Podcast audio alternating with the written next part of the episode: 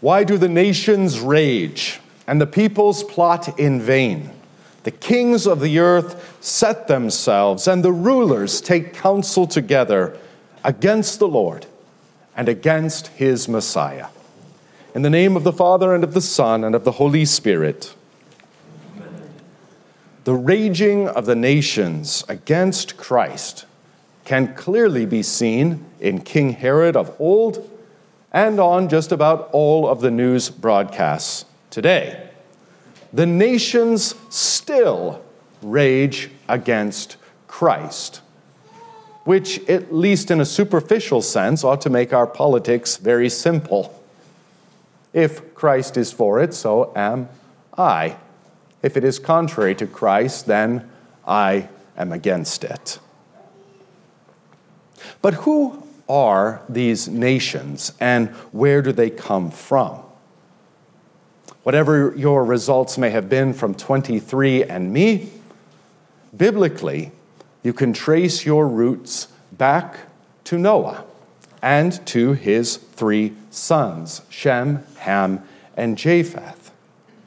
From these, God brought forth all the nations of the earth not as a product of Babel, not as a punishment, but as part of God's good creation. He had repeated what he said to Adam and Eve in the garden, to Noah and to his sons be fruitful and fill the earth. But of course, that was the opposite of what these nations did. Fill the earth? No. How about if we all conglomerate into one homogeneous mass around our technology, the tower, ascending into heaven, making gods of ourselves? What God does then is takes the nations, scatters their tongue, and scatters them in the places that He had already ordained them to be. It also becomes evident that God at this time disinherits those nations. He says, I will no longer be their God. This will become evident in some of the texts I'll quote to you momentarily. But you'll simply recall that God selects a man from among these nations, and that man's name is Abraham. And he promises and says specifically to Abraham, I will make you a great nation. You can think then of how from Abraham to Isaac to Jacob, Jacob, God changes his name to Israel, and this is the origin of that nation of Israel. So at Mount Sinai, he says to them, I am the Lord your God. He says this not to all the nations, but to the nation of Israel. And in Exodus 19, he says, You shall be to me a kingdom of priests and a holy nation.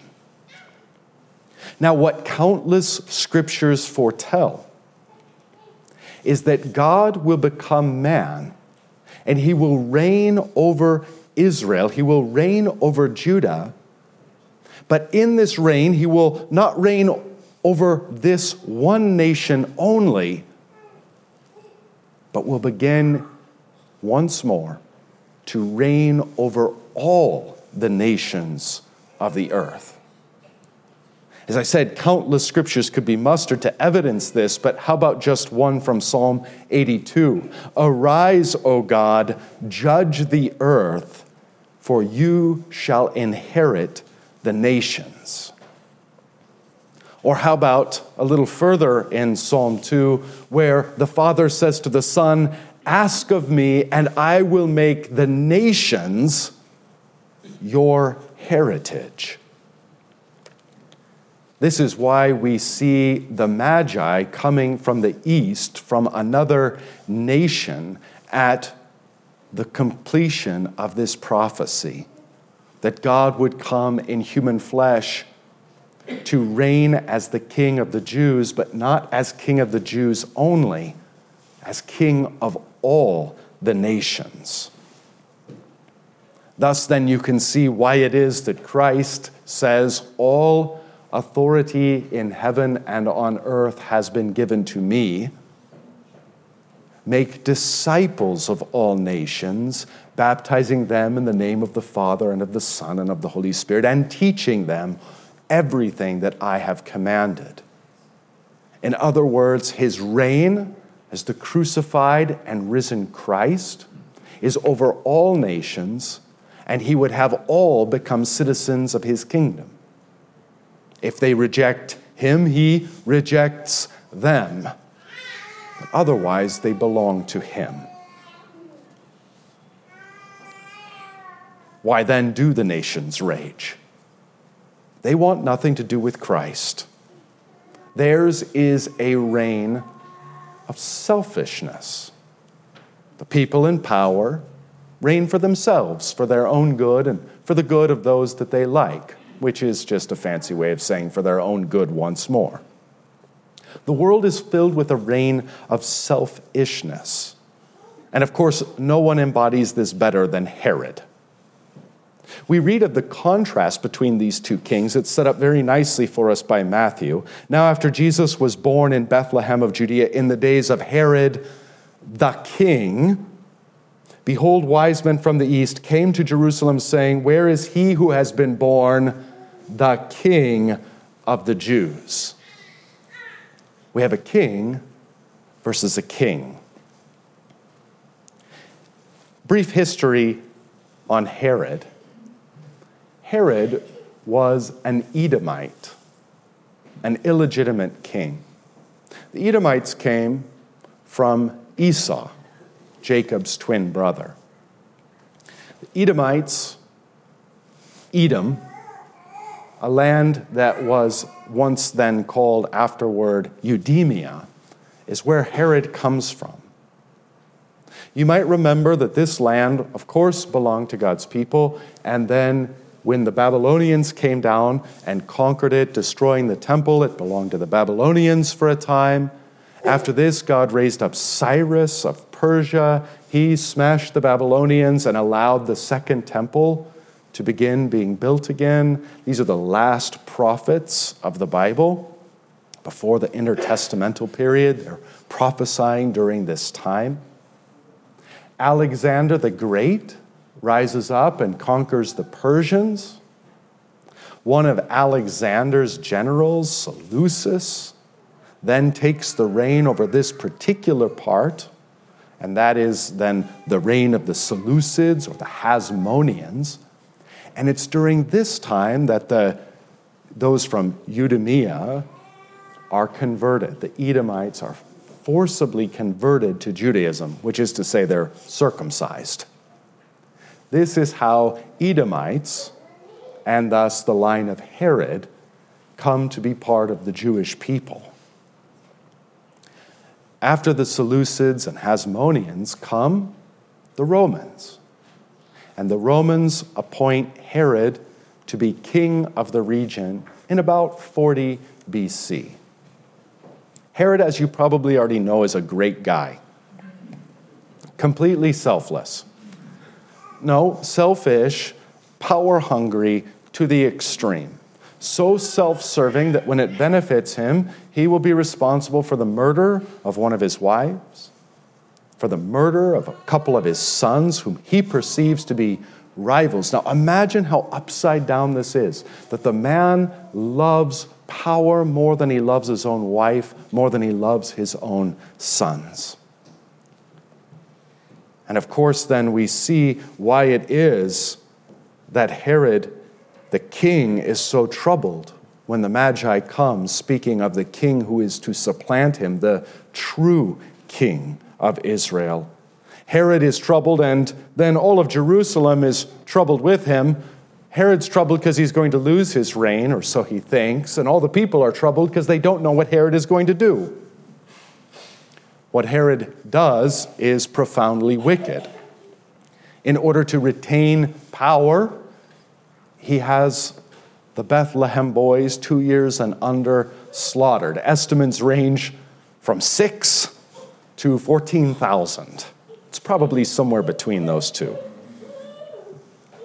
The historian Josephus also tells us that Herod was so concerned, he had led, led such a wicked life, he was so concerned that when he died, no one would mourn for him. He commanded a large group of distinguished men to attend his funeral and commanded that they would all be slaughtered so that displays of grief for them would also redound upon him. Of course, thankfully, he was disobeyed in this. But we see this kind of insane egotism and lust for power. And in an ugly example like Herod, we can view it as a mirror into our own hearts, our own craving for power and control. I think we see this even very subtly in our health. How irritated and offended we get when our health is taken from us. But what an opportunity to praise God in humility and to realize that we're not in control. He is. Same when we think of our control in the lives of others. It's good to influence them according to the reign of Christ and his Father, but to outright control, that might be a very narrow purview vocationally given to you. Otherwise, it's simply the craving of the ego of power we even desire to have power and control over the opinions of others, especially regarding ourselves. I'm always reminded of a certain Korean king who had his biographers following him on a hunt when he fell off his horse. And then he commanded them not only to not write that, they, that he fell off his horse, but also that he told them not to write that he fell off his horse. And so they write both. He fell off his horse and he told us to be quiet about it. This is the kind of foolishness and egotism that is the selfish reign of fallen man, whether it's writ large over nations or writ small in your own heart, where Christ does not reign, their ego reigns, their power reigns, their selfishness reigns. But Christ comes in such wonderful contrast. He comes as one who will do not his own will, but the will of his Father in heaven. He subordinates himself to that will and reigns accordingly. And that means ultimately that he will reign in complete selflessness by dying on the cross. This indeed is the magnificence of his birth and of his passion, that as he is declared to be king of the Jews, indeed, as king of the Jews is tacked above his crucified head, we see him as that very one who is come to reign not just over the Jews, but over all the nations of the earth. And he, as our king, lays down his own life for us, doing that which no earthly king would ever do. He would ask you to lay down your life for him, or your children to lay down their lives for him. But here, our king lays down his life for us. In this time in the history of our country, especially, we should remember that the so called separation of church and state is specifically that the state should keep its nose out of the church, not that the church should keep its nose out of the state. And this error, when the church tries to keep its nose outside of the state, as it were, creates a vacuum.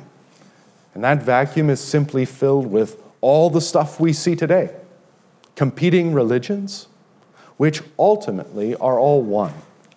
And that is the religion of the Antichrist, that which is opposed to Christ. Either Christ reigns and you will have him, or you'll have a statue of Baphomet needs to be beheaded, and thankfully was. But Christ doesn't say, I've come to reign in the church and everything else is, belongs to Satan. No, he comes to reign as king over all. Both kingdoms are those that belong to his right hand and his left, his hands. You might recall what we all just prayed and sang together in Psalm 72. May all kings fall down before him. All nations serve him. And when we pray in the Lord's Prayer, Thy kingdom come, we're praying that His reign would come. Now, it's going to come without our prayers, but we're praying that it would come into our midst as well. That means we're praying that God would send His Holy Spirit, convert hearts and minds, but also that He would rule not only His right hand kingdom, but His left hand kingdom, that God would send us Christian, pious, godly rulers. Because the opposite, the only alternative are the same those who are opposed to Christ and those who despise him. The Father says to the Son, Ask of me, and I will make the nations your heritage, and the ends of the earth your possession. You shall break them with a rod of iron, and dash them in pieces like a potter's vessel. Now, therefore, O kings, be wise. Be warned, O rulers of the earth. Serve the Lord with fear and rejoice with trembling. Kiss the Son, lest he be angry and you perish in the way, for his wrath is quickly kindled. Blessed are those who take refuge in him. And that means, my brothers and sisters in Christ, blessed are you, and blessed are we. Because men and angels, all who serve the one true King, will indeed reign with him. And when he establishes his heavenly Jerusalem here on earth, all the nations will bring their wealth into it and lay it at his feet. In the name of the Father, and of the Son, and of the Holy Spirit.